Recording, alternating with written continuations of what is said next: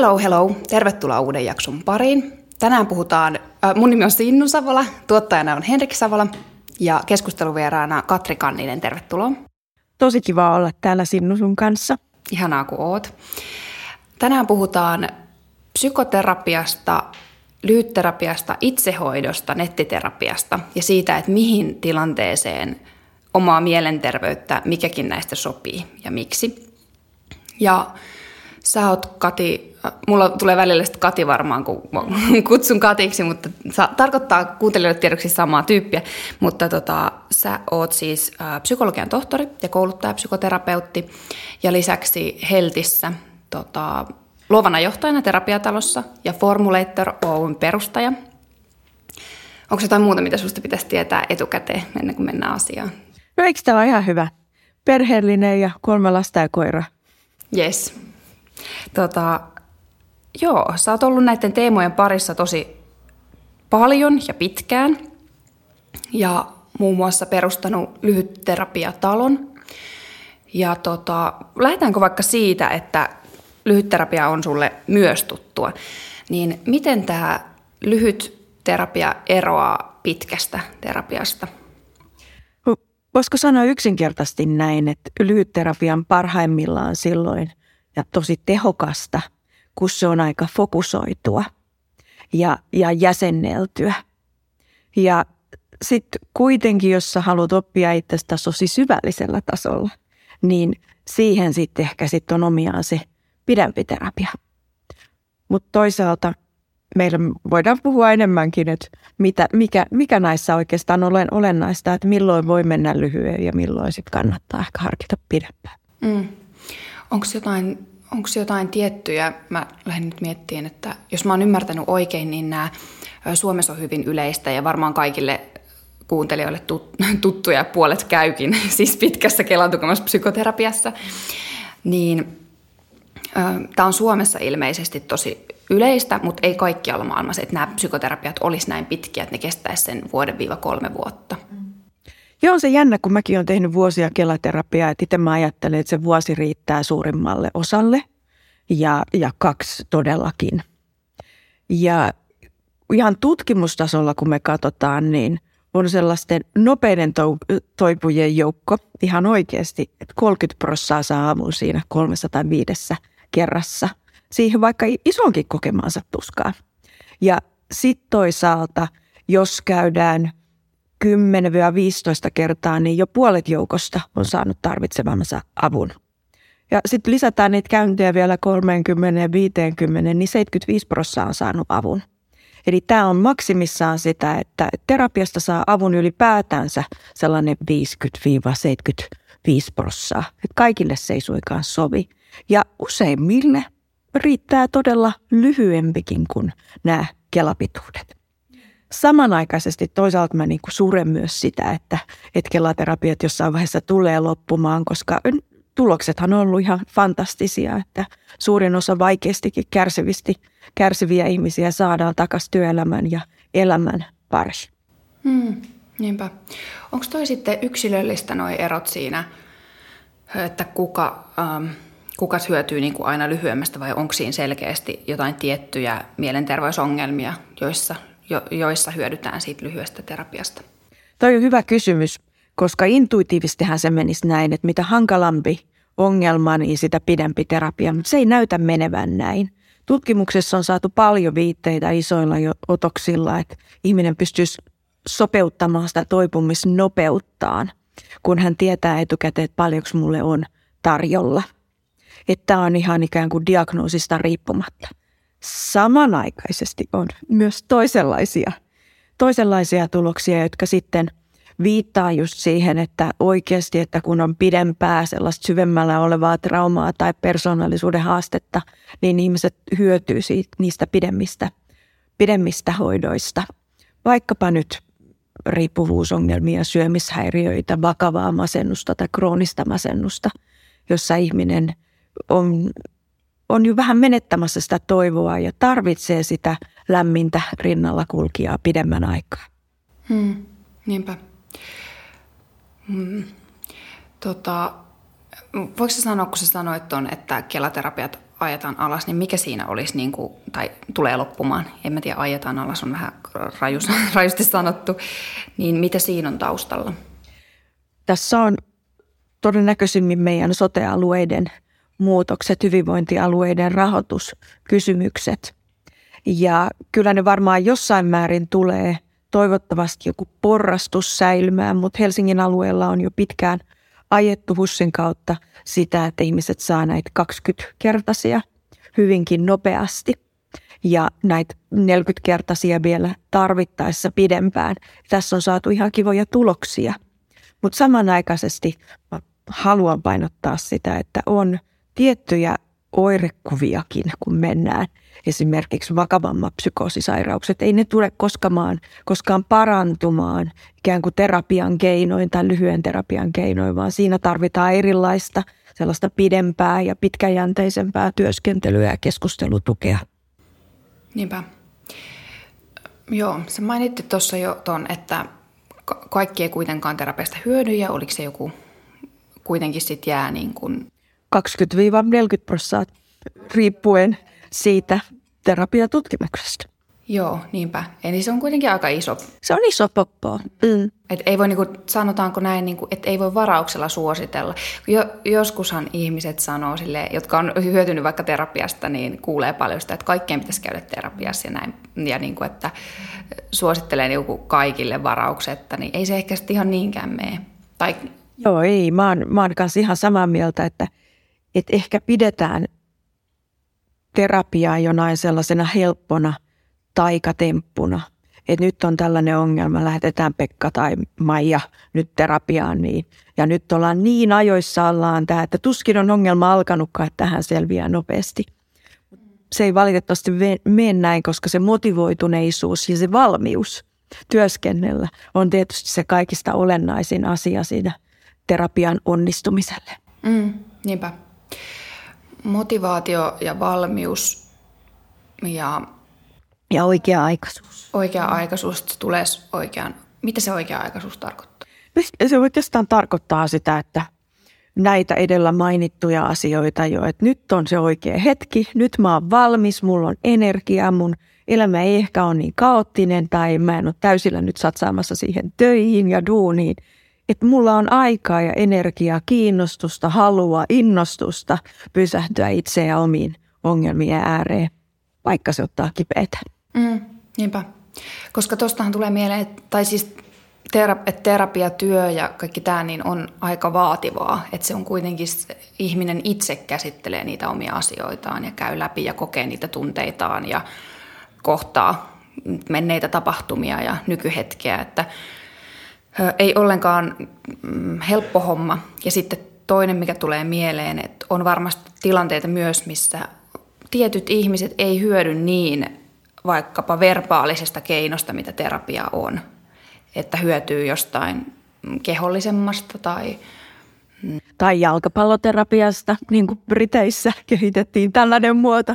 Että ihan näitä erilaisia, että eihän suinkaan tällainen puheen varassa oleva älyllinen – syvälle tunteisiin menevä terapeuttinen työskentely voisi sopia kaikille. Mm.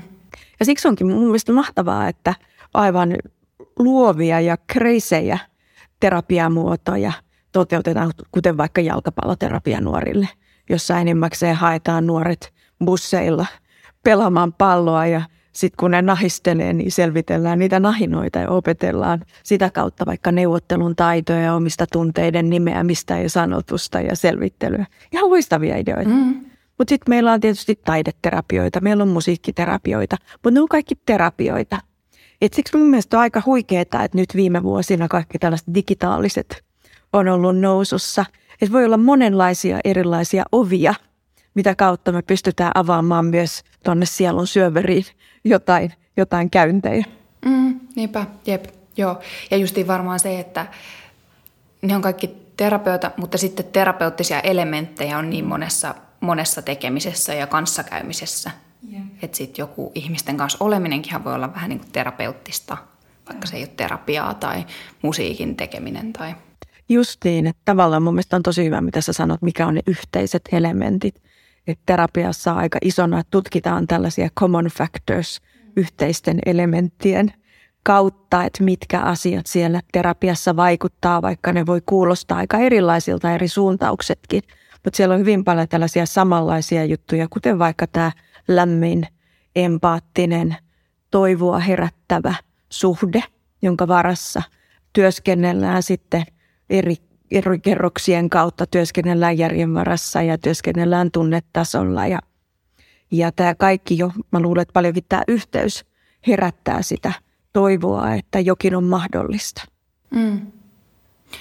Tämä yhteys, onko muita näin, jos mennään vähän näihin yleisiin tekijöihin, että mit, mitkä terapioissa vaikuttaa yleiset tekijät, eli sellaiset, jotka ähm, eri terapian muodosta riippumatta tuntuisi olevan niitä vaikuttavia tekijöitä terapiassa. Ja nyt jos ihminen ei tiedä, että mikä, mitä eri terapian muodot on, niin puhutaan erilaisista viitekehyksistä, kognitiivisesta tai psykodynaamisesta tai äh, integratiivisesta tai... Tunnekeskeisestä. Tunnekeskeisestä. Ja muualla maailmassa humanistiset terapiat mm. on aika iso juttu.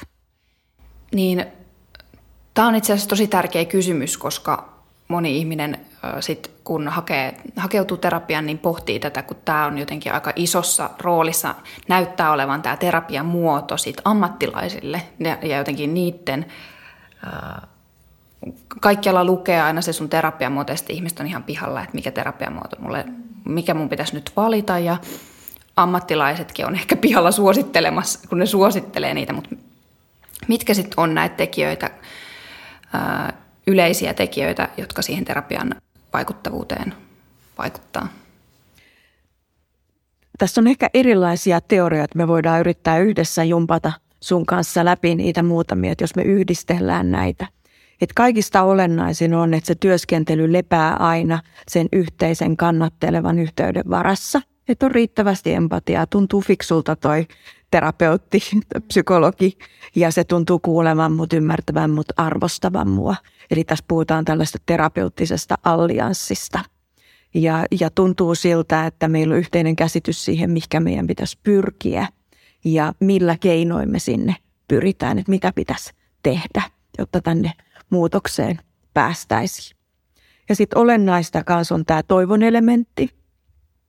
Ja sitten se, että, että minkä kanssa, että siellä yleensä tulee oivalluksia ihmiselle – ahaa, okei, mä oon toiminut näin, ehkä mun kannattaisi muuttaa jotain. Ja sitten yleensä ihmiselle tulee ajatuksia siitä, että mitä mä voisin tehdä toisin. Ja sitten joku sellainen, että, että tässä on järkeä, mitä täällä puhutaan. Että mä ymmärrän, miksi toi terapeutti ajattelee, että tämän muutoksen kanssa pitäisi toimia näin. Että joku tällainen järkevä referenssi raami, viitekehys. Ja nämä tietysti vaihtelee aikojen myötä. Shamanistit rummutti, paukutti rumpuja ja pisti sut kuumaan saunaan ja puff, pahat henget lähti pois. Nyt me ei olla ihan tällä tasolla enää, tai tällaisiakin muotoja tietysti terapiassa on edelleen olemassa, vaan ollaan enemmän tällaisen järjen varassa ja aika tunnekohtaavien kanssa ja on aika tällaisia myöskin aivokeskeisiä ja kognitiokeskeisiä selitysmalleja – mihin me haetaan muutosta. Mm.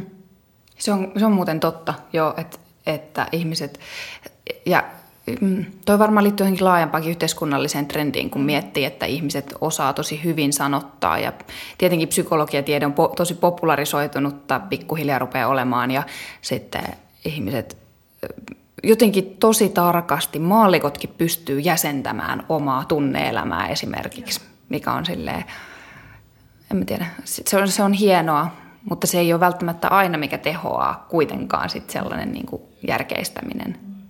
Se on mahtavaa, kun mä katson mun vanhin on, lapsi on 22, sitten on 20 ja 16. Kun mä katselin niiden kykyä käsitellä asioita, sanottaa tunteita, ne on ihan eri tasolla kuin mitä itse oli aikanaan. Ja onhan päiväkodit tänä aikana, ne 50, viimeiset parikymmentä vuotta, niin siellä on mahtavia tunnetaito-ohjelmia. Mm. Lapsia opetetaan hyvin tietoisesti selvittämään konflikteja. Et, et toisaalta se ja toisaalta sitten tämä popularisointi, mikä näkyy kaikkialla. Mä ajattelen, että se on kantanut hedelmää. Että nuoret osaa sanottaa asioitaan, tarpeitaan, hakea myös apua ihan eri tavalla kuin aikaisemmin. Mm. Siis nimenomaan, joo. Ja siis mun mielestä on hassua, kun tota, ää, no mä oon selkeästi vanhempi kuin sun lapset, mutta tota, ää, sitten taas mun veljen lapset on sellaisia, ne, ää, no itse asiassa 0-10-vuotiaita. Niin mä huomaan siinäkin jo ihan mielettömän eron. Ja siis mä, mä välillä oikeasti niin kuin, se tuntuu niin absurdilta, kun ää, joskus olikohan, olikohan hän seitsemän tai jotain tämän tyyppistä. Ja sitten niin mun veli oli kuullut ohi mennen, kun tämä oli sanonut pikku, pikkuveljelleen, tämä tota, heidän lapsi, että niin kuin kahden kesken jutellut siinä ollut sillä, että, että mitä sä ajattelet, että tuntuuko sustakin siltä, että kun äiti ja iskä sanoo niin kuin välillä, kun sä selität jotain, niin ne sanoo vaan sillä mm, mm. Niin tunt, tuleeko sullakin sellainen olo, että ne ei välitä susta? Tai että sä et ole, ja sä et ole tärkeä? Sitten mä olin ihan silleen, niin kuin, että miten tuollaista voi tunnistaa. Ja se ehkä kertoo siitä jotenkin, miten...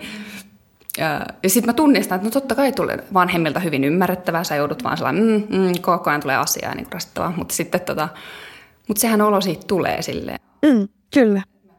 Mutta uskomaton taito ikään kuin pysähtyä reflektoimaan – ja tunnistaa sitä omaa tunnetta ja vielä nähdä se yhteys, että tämä johtuu siitä, että joku on toiminut tietyllä tavalla.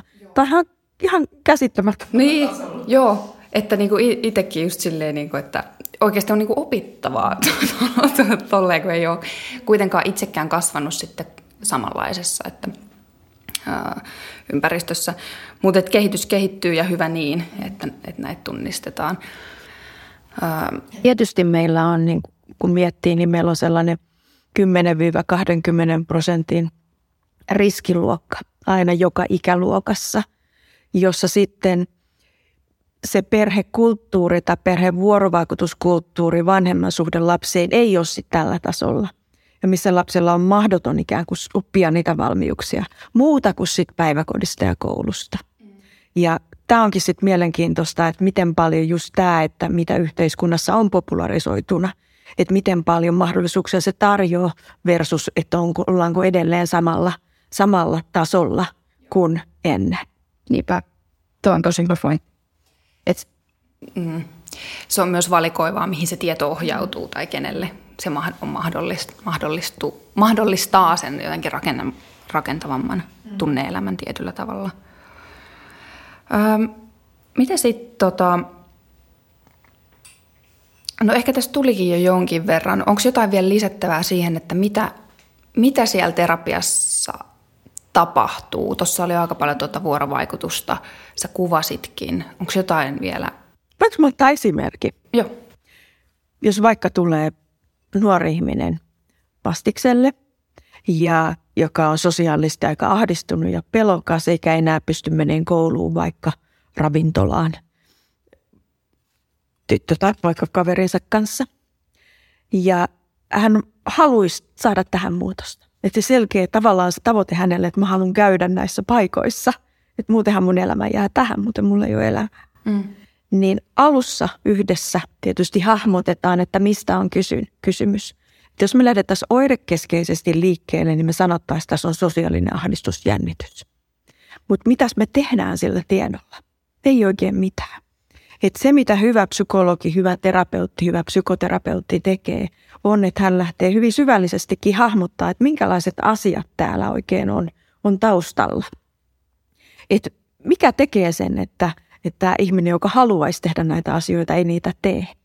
Hän lähtee tutkimaan vaikka sitä, että minkälaisia erilaisia selviytymiskeinoja tällä ihmisellä on käytössä, miten hän ajattelee yleensä näissä hankalissa tilanteissa, mitä tunteita hän kokee ja miten hän käyttäytyy. Ja usein on kyse tällaisista toistuvista toimintatavoista, jotka on muotoutunut koko sen elämän aikana. Joskus siellä on jotain sellaisia yksittäisiä järkyttäviä tai traumaattisia tapahtumia, vaikkapa että on nolattu tosi paljon – vaikka koulussa, tai että sun vanhemmat on aina dissannut sua ihan hirveästi. Tai että siellä on ollut niin vaativaa vanhemmuutta, että mikään ei ole koskaan riittänyt. Ja me ei, me ei tiedetä, mistä tämä haasteet löytyy ja me tarvitsee päästä ikään kuin ymmärtämään sitä, että mikä on oikeastaan se ydinongelma. Ei pelkästään se, mikä näyttäytyy ongelmalle, että en uskalla tehdä jotain ja ahdistaa. Ja vasta sitten, kun me ymmärretään, mistä kaikessa on kyse, niin siitä lähtee sellainen työskentely, että ok, tämä ja tämä on selitysmalli. Nyt meidän varmaan kannattaisi lähteä purkaan sitä ensinnäkin sun suhde itseä. Sä oot tosi tuomitseva suhteessa itseen. Huomaat sä tämän? Mistä löytyisi toisenlaista tapaa olla suhteessa itseen? Ja vaikkapa näyttää siltä, että sä ajattelet, että kaikki ihmiset nauraa sua ja katsoo ja pitää sua pilkkana. Onko tämä totta? Me lähdetään kyseenalaistamaan ja miettimään, analysoimaan niitä tilanteita. Ja jos ne mun vaihtoehdot on välttää ikäviä tunteita ja pahoja tilanteita jäädä kotiin, välttää ajattelemasta asioita, välttää tunteita, niin me yhdessä analysoidaan näitä ja kohdataan niitä tunteita. Opetellaan uudenlaisia tapoja, että mitä voisi olla ne erilaiset tavat kohdata ongelmia. Ja vaikkapa, jos siellä onkin joku yksittäinen traumaattinen juttu, niin me työstetään vaikka sitä siellä hyvinkin tunnetasolla siellä terapiassa. Että siellä voi olla, että ollaan sanojen varassa, ollaan järjen varassa, mutta hyvinkin myös tunnetasolla. Ja sitten siinä terapian loppuvaiheessa taas pannaan nämä pillit pussiin ja kasataan yhteen se, mitä ollaan saatu yhdessä aikaan. Te vedetään yhteen, että mikä oli mahdollista tällä kertaa saavuttaa ja mikä on nyt ne jutut, mitä sun kannattaisi muistaa. Ja miten sitten, kun tulee uudestaan ongelmia, niin mitä sä sitten teet? Siinä on eri vaiheita ja se on selkeä prosessi, mitä sitten tämä terapeutti kannattelee ja vie. Ja se on hyvinkin erilainen riippuen ihmistä toiseen. Mm. Tuosta tulee mieleen heti yksi, että mi, mihin se ammattilainen selkeästi niin sanotusti iskee, on se, että ö, se toisen perspektiivin ottaminen.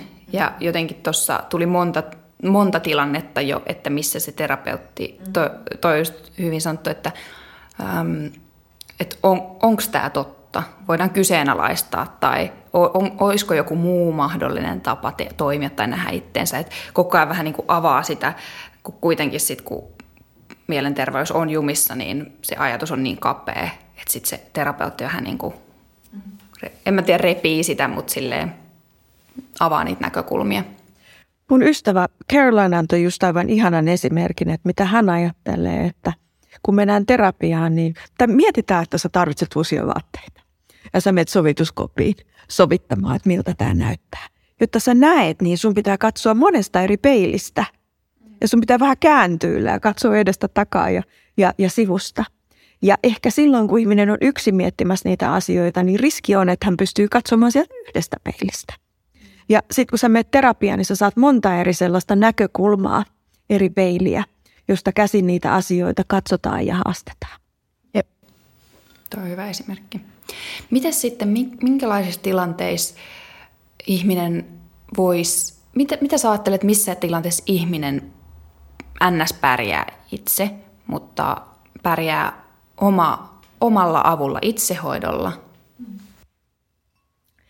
Elämä on täynnä tuskaa, sanoo terapeutti, ja tosi paljon ahdistusta, että niitä, ja, ja meidän pitää pärjätä niiden tilanteiden kanssa. Ja tässä tosi paljon sellainen geneettinen herkkyys vaikuttaa. Ja silloin, kun ihmisellä on jotain tällaisia muita selviytymiskeinoja, joista ykkösenä on tietysti puhuminen. Se toimii yleensä tosi hyvin, että on sellaista verkostoja ja kavereita – tai sitten on tosi sporttinen.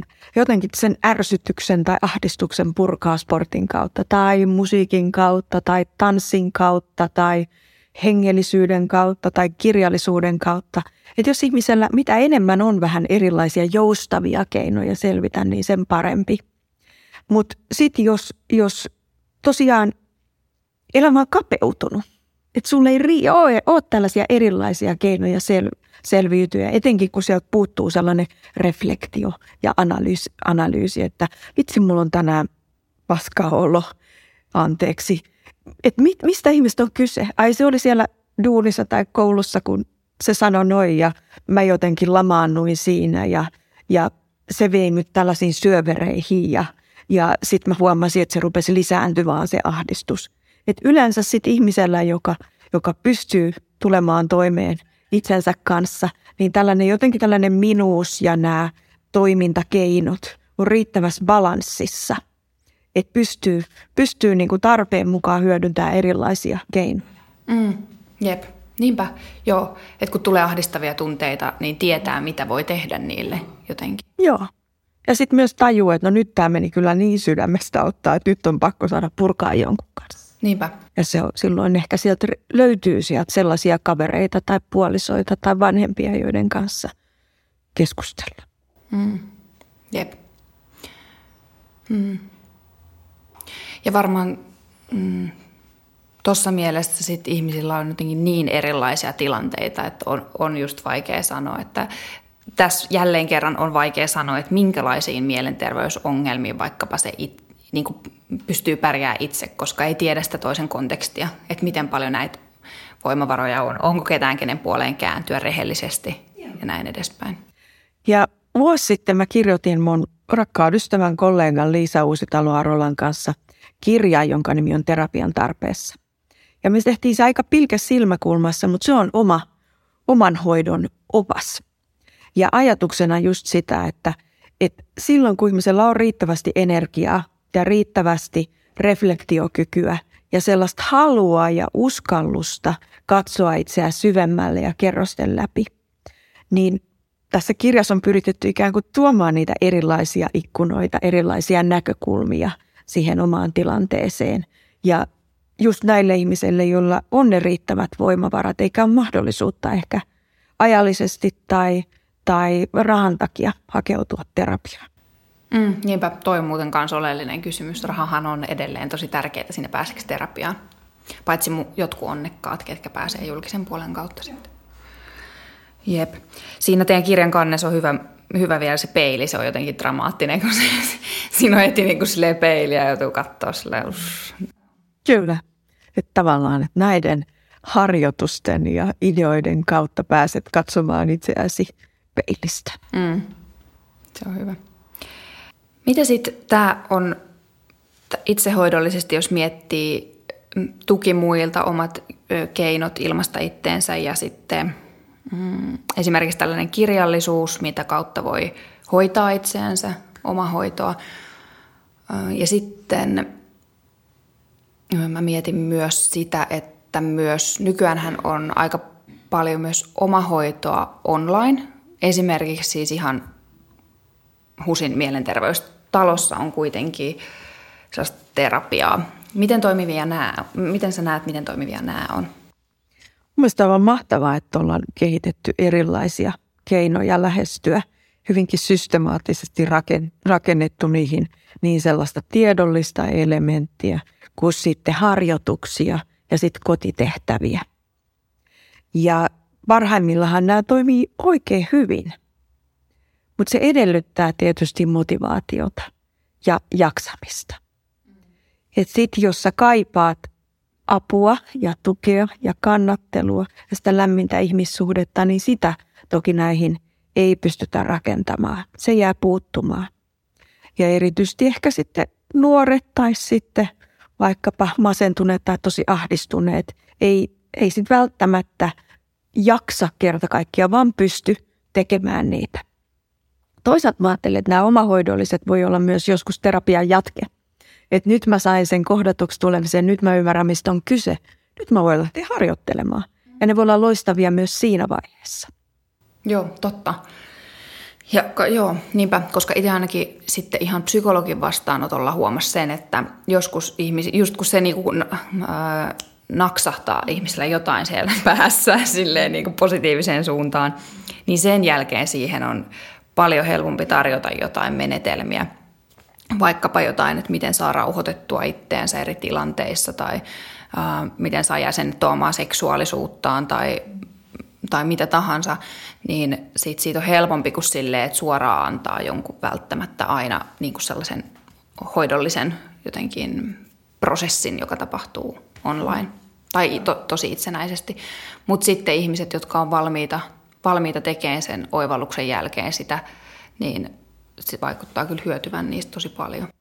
Kyllä, ja tähän on aivan ihana sellainen klassikkotutkimus tehty Briteissä Sheffieldin yliopistossa, joka oli tosi hauska. Siinä oli tällaisia terapeutteja ja psykologeja, jotka hallitsi niin kognitiiviset kuin dynaamiset menetelmät.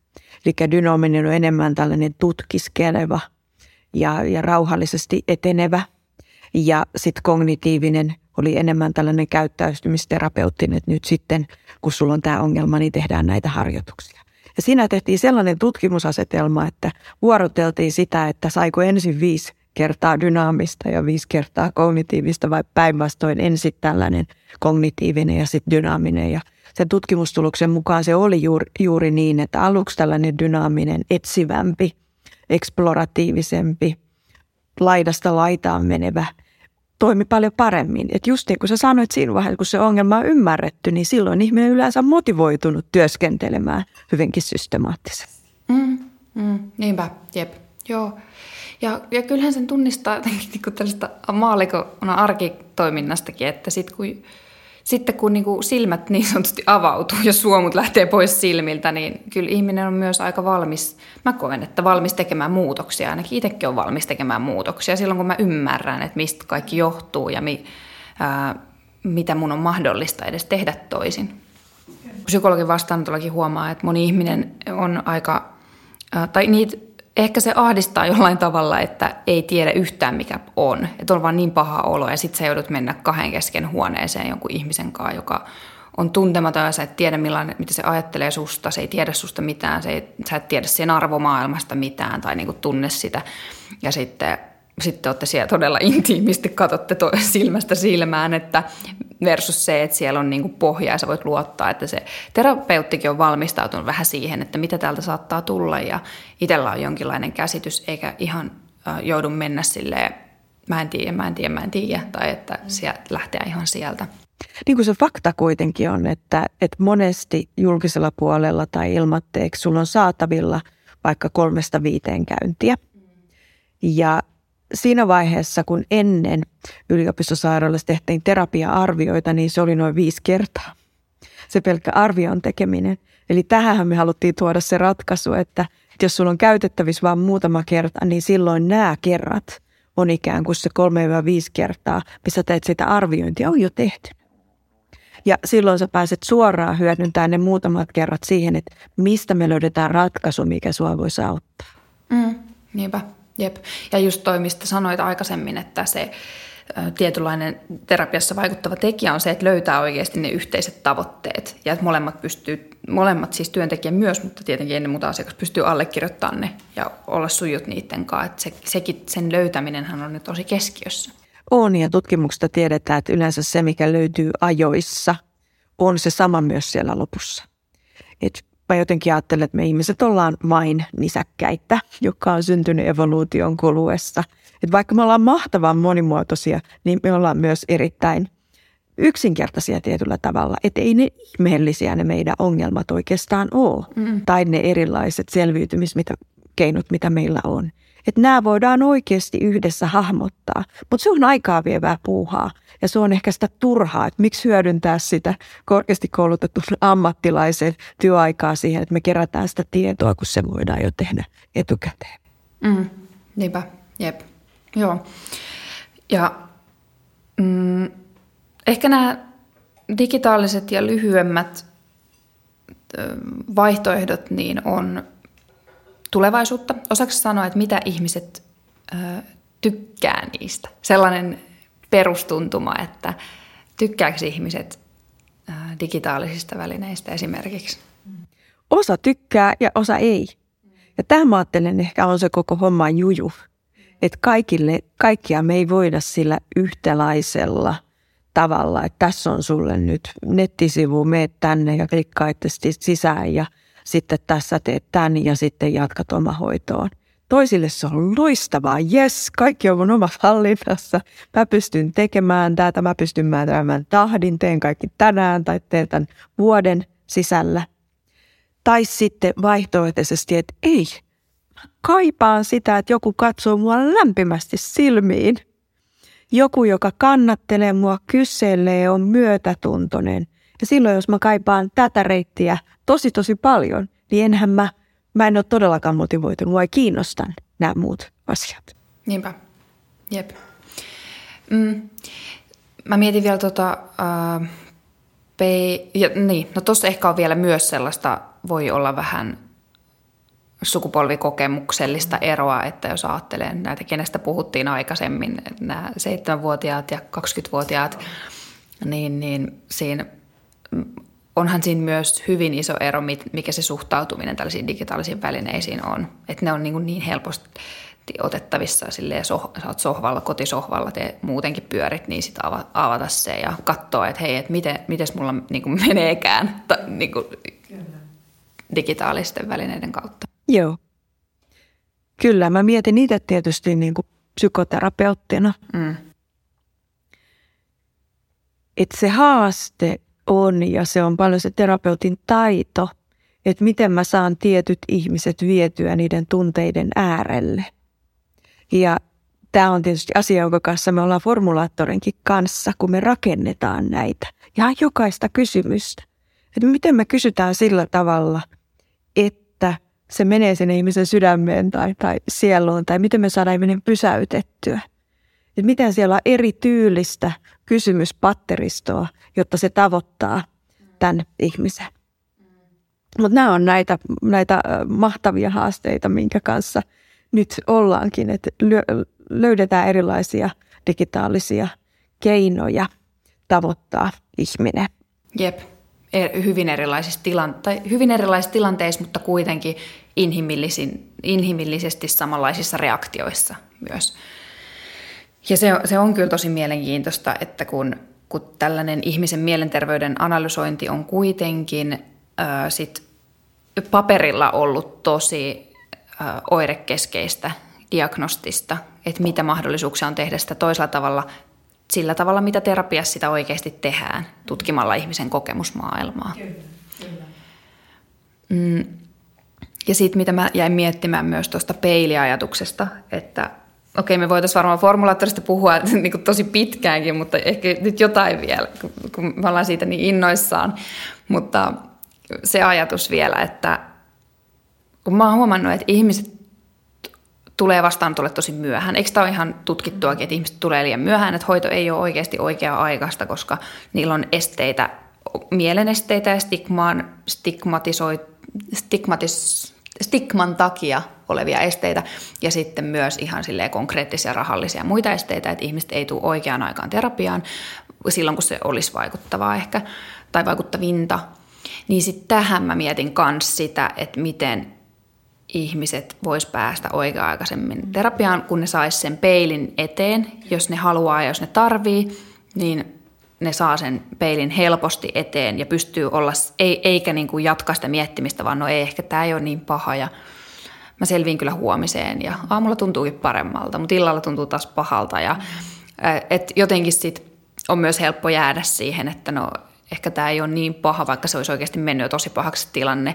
Ja sitten kun ihmiset tulee vaikka psykologin vastaanotolle ja ne on niinku ihan silleen romahtanut ja vaan silleen, että miksi, miksi tutut, en mä tietenkään sano, mutta silleen, niin kuin, että olisi voinut varmaan tulla aika paljon aikaisemminkin, mutta sitten jotenkin ihmismieli on jännä, miksi sitten. Mm.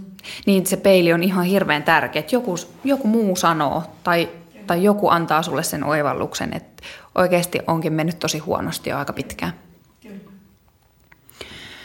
Sitten on kaikkia muitakin muuta kuin tämä, kaikkia muitakin digitaalisia ratkaisuja. Minkälaisiin sä oot törmännyt? Mä oon itse katsellut sitä Vysaa, Vaisaa lähinnä, ja, ja se, joka on tällainen kognitiivinen, kognitiivis-behavioraalinen terapia-appi. Mutta kyllä se on hankala saada sellaiseksi aidon tuntuiseksi. Siellä on paljon sellaista kivaa, mutta kyllä sitten sieltä, koska sitä yritetään rakentaa keskustelevaksi ja terapian viemiseksi, niin ei se kyllä helppoa tunnu olevan. Mitä sä, mikä on sun, niin onko sulla jotain favoritteja, jotka sä oot törmännyt? Niin, niinpä. Tota, sanois nyt, mikä tämä on tämä aikoinaan tutustuin. Nyt multa yhtäkkiä katos, kun mä sellaisin yhtä toista appia tänään, mutta siis toi, mikä tämä nyt on? Tämä siis maailman varmaan niin kuin yksi tunnetuimmista. Sanon, että siinä on se hymiö, hymiö niin kuin, tämä löytyy Netflixistäkin nämä tota, niiden materiaalit – Headspace. Headspace. Eikö niillä ole myös sellainen ihan niin kuin terapia potti? Vai onko ne ohjelmia? Ne on ehkä ohjelmia muuten, mitä heillä on. Niin sellaisia. Ja sitten jotain noita chatteja kokeilu, mutta ne on kyllä aika hankala. Hankala. Varmasti ne tulee kehittymään lähivuosina tosi tosi paljon ja kun ihmisiltä saadaan palautetta ja jos sitä kerätään systemaattisesti sitä palautetta, mitä ihmisiltä tulee ja että hei tästä ei osunut oikeaan, tästä meni väärään ja pystytään tekemään just vähän integratiivisempia ratkaisuja kuin sitten ihan että seuraa jotenkin tosi puhtaasti tiettyä koulukuntaa ehkä. Mm. Tai en mä tiedä, toisaalta se on, se on myös hyvä, mutta...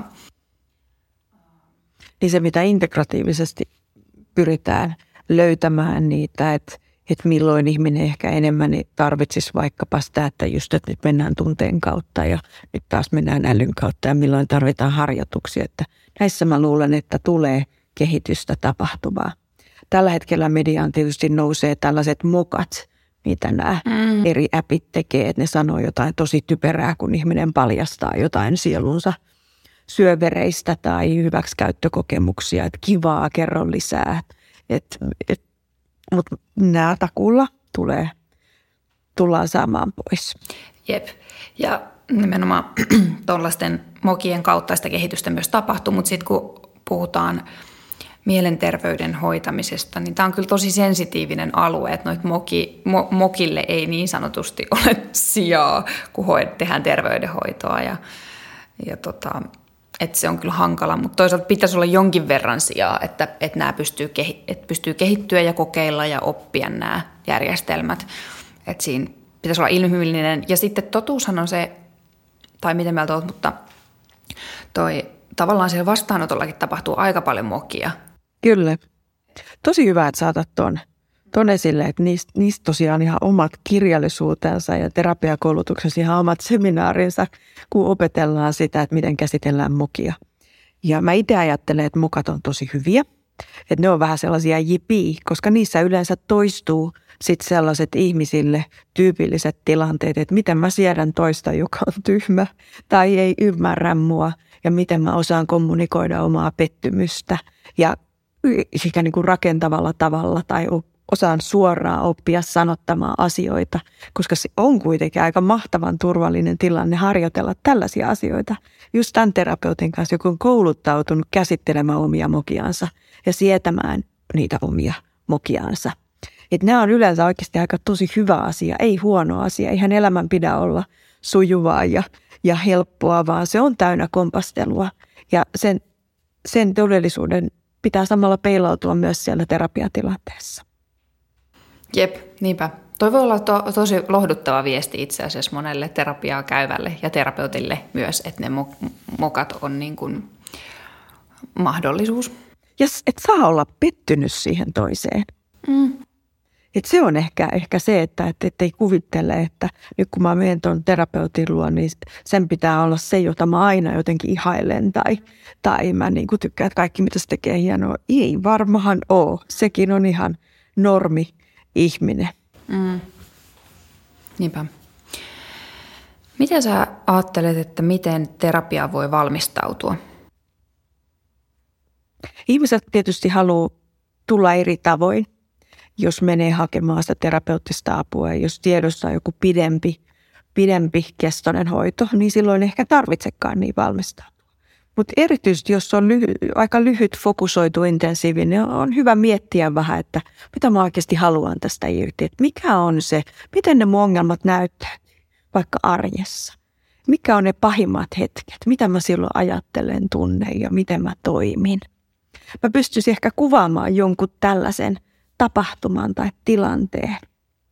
Sitten mä pystyisin kertomaan ehkä, ehkä sille terapeutille ensi, ensi kerralla sitä, että, että mitkä on ne mun erilaiset selviytymiskeinot ja mitkä on vähän niitä hyviä ja huonoja. Tässä mä nyt tietysti heti ajattelin, että voi että kun täyttäisi meidän formulaattorin, niin tässä ne tiedot tulisi. Mutta sitä nyt ei ole vielä ihan näin kuluttajamarkkinoille tosi pian on. Mutta valmistautuu ja pohtii myös ehkä lisäksi sitä, että mitkä ne mun omat odotukset ja toiveet on sieltä terapeutilta, että mistä mä en tykkää. Vaikka mä en tykkää, kun mua paapotaan tai oikeasti tarvitsen sitä, että mua tosi paljon autetaan ja tuetaan ja ollaan tosi herkkinä sille ja että ehkä kysyttäisiin siitä, että, että mä en itse osaa ilmasta pettymystä, mutta mä toivoisin, että toinen kysyisi sitä, että hei haluaisit sä jotenkin muuttaa jotain siitä, mitä tehdään. Mm. Et kaikki tällaiset toiveet on tosi tervetulleita terapiassa. Niinpä, toi on muuten tärkeä juttu, että voi kysyä ja toivoa ja odottaa siltä terapeutilta myös asioita. Ja sitten ehkä myös, että, että tuo esiin sen sanallista, että jos huomaa, että mä toivon jotain, niin voi olla, että se on mahdollinen, voi olla, että se on mahdoton. Ja silloinhan se on tosi hyvä, että se tulee heti alussa esille, jotta ei sitten koko aika odota, että no koska se tulee nyt se, mitä mä odotan tässä. Mm, mm, niinpä. Ehkä yksi jotenkin tos, aika tyypillinen esimerkki voisi olla se, että kuinka responsiivinen, kuinka, vasta, kuinka paljon se vastaa mun, mitä mä sanon, niin reagoi mun sanomisiin se terapeutti. Ehkä on tuollainen toive, mitä ainakin moni tuo esiin niin toi voi olla sellainen tosi hyvä, minkä sanoa alussa. Et mä toivon, että sä niin kommentoit jotenkin aika paljon sitä, mitä mä, tai, tai tuot, tai sitten että toivot, että ei niin paljon sitä kommentointia ja joka asiaan ehkä tarttumista, vaan että tällaisia ihan konkreettisia toiveita voi tehdä. Sitten niistä voi neuvotella, että ne ei ole just, joka, just toi, että ei ole, ne ei välttämättä onnistu, mm. mutta ne voi onnistua. Koska tämä tyypillinen ehkä pettymyksen aihe asiakkaalla voi olla, että – että on, että no, no mä kävin sillä psykologin, mutta se vaan niin kuin kuunteli ja hymisi. Että se ei antanut mitään neuvoja. Mm. Ja tämä psykologi tai terapeutti ei voi tietää sitä oma, sun pettymystä tai toiveita, jolle sitä on tuonut esiin. Tai sitten voi olla, että totta puheen sä oot saanut kymmenen neuvoa, mutta sä oot sellaisessa tilassa itse, että niitä ei jotenkin, jotenkin pystynyt ottaa vastaan siihen sanallisesti, vaan niitä täytyisi jotenkin hahmottaa, ehkä kirjata ylös niin, että ne olisi käyttökelpoisia. Koska monesti ihmiset voi olla aika tiloissa, etenkin niillä ensimmäisillä kerralla, kun tullaan. Ja silloin se meidän ihan se niin kuin kognitiivinen järkitaso ei aina toimi sillä optimaalisella tasolla. Niinpä. Jep. Yksi, minkä mä haluan vielä kysyä on se, että, tai ainakin yksi, että mitä sitten, kun ihmiset ehkä – odottaa terapiaa, että pääsis sinne. Ja se ei ole kuitenkaan kelatuettuun terapiaakaan ihan niin kuin silleen naps vaan sitä ei huomenna. Niin mitä siinä välissä voi tai kannattaa tehdä? Jaa, toi on kyllä hyvä kysymys. Usein se on tosi pitkä reitti jonnekin kelatuettuun terapiaan, niin sä ehkä ensin odotat kolme vai kuusi kuukautta, että sä pääset psykiatrille, joka kirjoittaa sulle lausunnon. Siinä prosessissa kestää vähintään pari kuukautta. Sitten ehkä pitää tehdä joku lääkekokeilukin. Tässä on vähän erilaisia odotuksia Kelan, Kelan suhteen, että auttaisiko se. Ja, ja sitten sä joudut miettimään, että mistä mä löydän sen terapeutin – ja sen hintaisen terapeutin, johon mulla on varaa. Et siinä on tosi, se on kyllä pitkä, pitkä prosessi. Mm. Et mä mietin, että usein mä oon laskenut sitä itse, että jos se joudut privasti menee hakemaan sen Kelalausunnon psykiatrilta, niin se maksaa noin tonnin ja ehkä, ehkä vain 800 tonni 200 kieppeillä. Mm. Ja sitten siinä on se hirveän pitkä odotusaika. Että olisiko sitten joskus järkevämpi – kuitenkin käydä tsekkaamassa jonkunnäköisellä psykologitaustaisella lyhytterapeutilla, joka, joka on, on tottunut työskentelemään lyhytterapeuttisesti tai lyhytterapeuttisella työotteella. Että kannattaisiko ne rahansa silloin satsata siihen, että kävisi sen lyhyen. Koska niin kuin me käytiin tuossa alussa noita tutkimuksia läpi, että tosi moni saa avun jo niissä 10-15 kerrassa ja osa jopa vähemmässä. Mutta sitten jos ei ole rahoja, niin silloin mä kyllä miettisin noita mielenterveystalon omahoitopaketteja. Ja kaikki terapeuttinen kirjallisuus.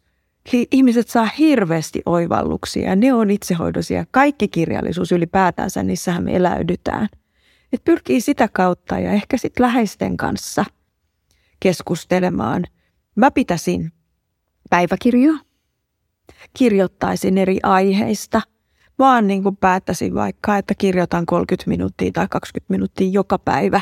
Ihan mitä sylkisuuhun tuo, ei mitään odotuksia, vaan sellaista vapaata kirjoittamista, vapaata tajunnan virtaa ja sellaista ehkä itsen kuuntelua. Et siinäkin sä kuuntelet itseäsi ihan eri tavalla kuin silloin niin kuin paperin ja ja kynän ja mielen välinen yhteys ja halutessasi niitä voi vielä lukea uudestaan ja sitä kautta saada etäisyyttä asioihin. Mm, Tosi hyviä, konkreettisia juttuja. Jep. Tota, meillä rupeaa pikkuhiljaa olemaan tunti käsitelty, mutta mietin, että onko vielä jotain, mitä, mitä me haluttaisiin korostaa loppuun näistä aiheista puhuessa. Mm. Mulla oli vielä yksi kysymys täällä tällainen, että mitkä tekijät vaikuttavat positiivisesti mielenterveyteen ja vahvistavat tai korjaavat sitä? Tässä on tullut aika monta asiaa, mitkä ehkä vaikuttaa mielenterveyteen sitä vahvistavasti ja korjaten. Ehkä niin kuin sellainen ylipäätänsä se avun pyytäminen, puhuminen, reflektointi, erilaisten näkökulmien ottaminen – ja nyt mä oon tosi täti, mutta ihan niin kuin päivärytmi. Se, että mä nukun öisin, mä herään, nousen ylös, mä syön hyvin, mä ulkoilen, mä käytän tosi maltillisesti päihteitä. Nämä on jo aika tärkeitä ja merkittäviä. Esimerkiksi joku alkoholin sen vaikutus masentuneisuuteen on ihan hirvittävän suuri. Jep, niinpä. Mm. Mä oon kyllä samaa mieltä ja teille sinänsä kanssa samaa, että noin kyllä oleellisia. Ja että jos jostain niin kuin yhdestäkin noista saa tehtyä muutosta, niin se, sillä voi olla niin kuin tosi iso merkitys siihen mieleen. Kiitos super paljon Kati, että olit keskustelemaan tästä aiheesta. Kiitos itsellesi. Oli tosi mukavaa. Oli kiva, kun olit ja mä toivon, että kuuntelijat sai tästä jaksosta myös irti ja voitte kommentoida YouTubessa tai sitten mulle Instagramissa, että mitä ajatuksia tämä herätti ja saitteko tästä hyödyllistä ajattelua omaan mielenterveyteen tai miksei mielenterveystyöhönkin. Ja laittakaa kanava tilaukseen YouTubessa tai seurantaan äänialustoilla. Ja Katri, sun äh, muuten sisältöä voi jostain seurata. Annas mä mietin, LinkedInissä sua voi seurata Katri Kanninen ja sitten ainakin näillä Heltin kanavilla Heltin kanavilla BitHealthissa löytyy IG, IGtä ja sitten ehkä jonkun verran meillä todella meidän Facebookissa ja muuten. Yes, niinpä. Hyvä, kuullaan, nähdään ensi kerralla. Moido. Moi moi!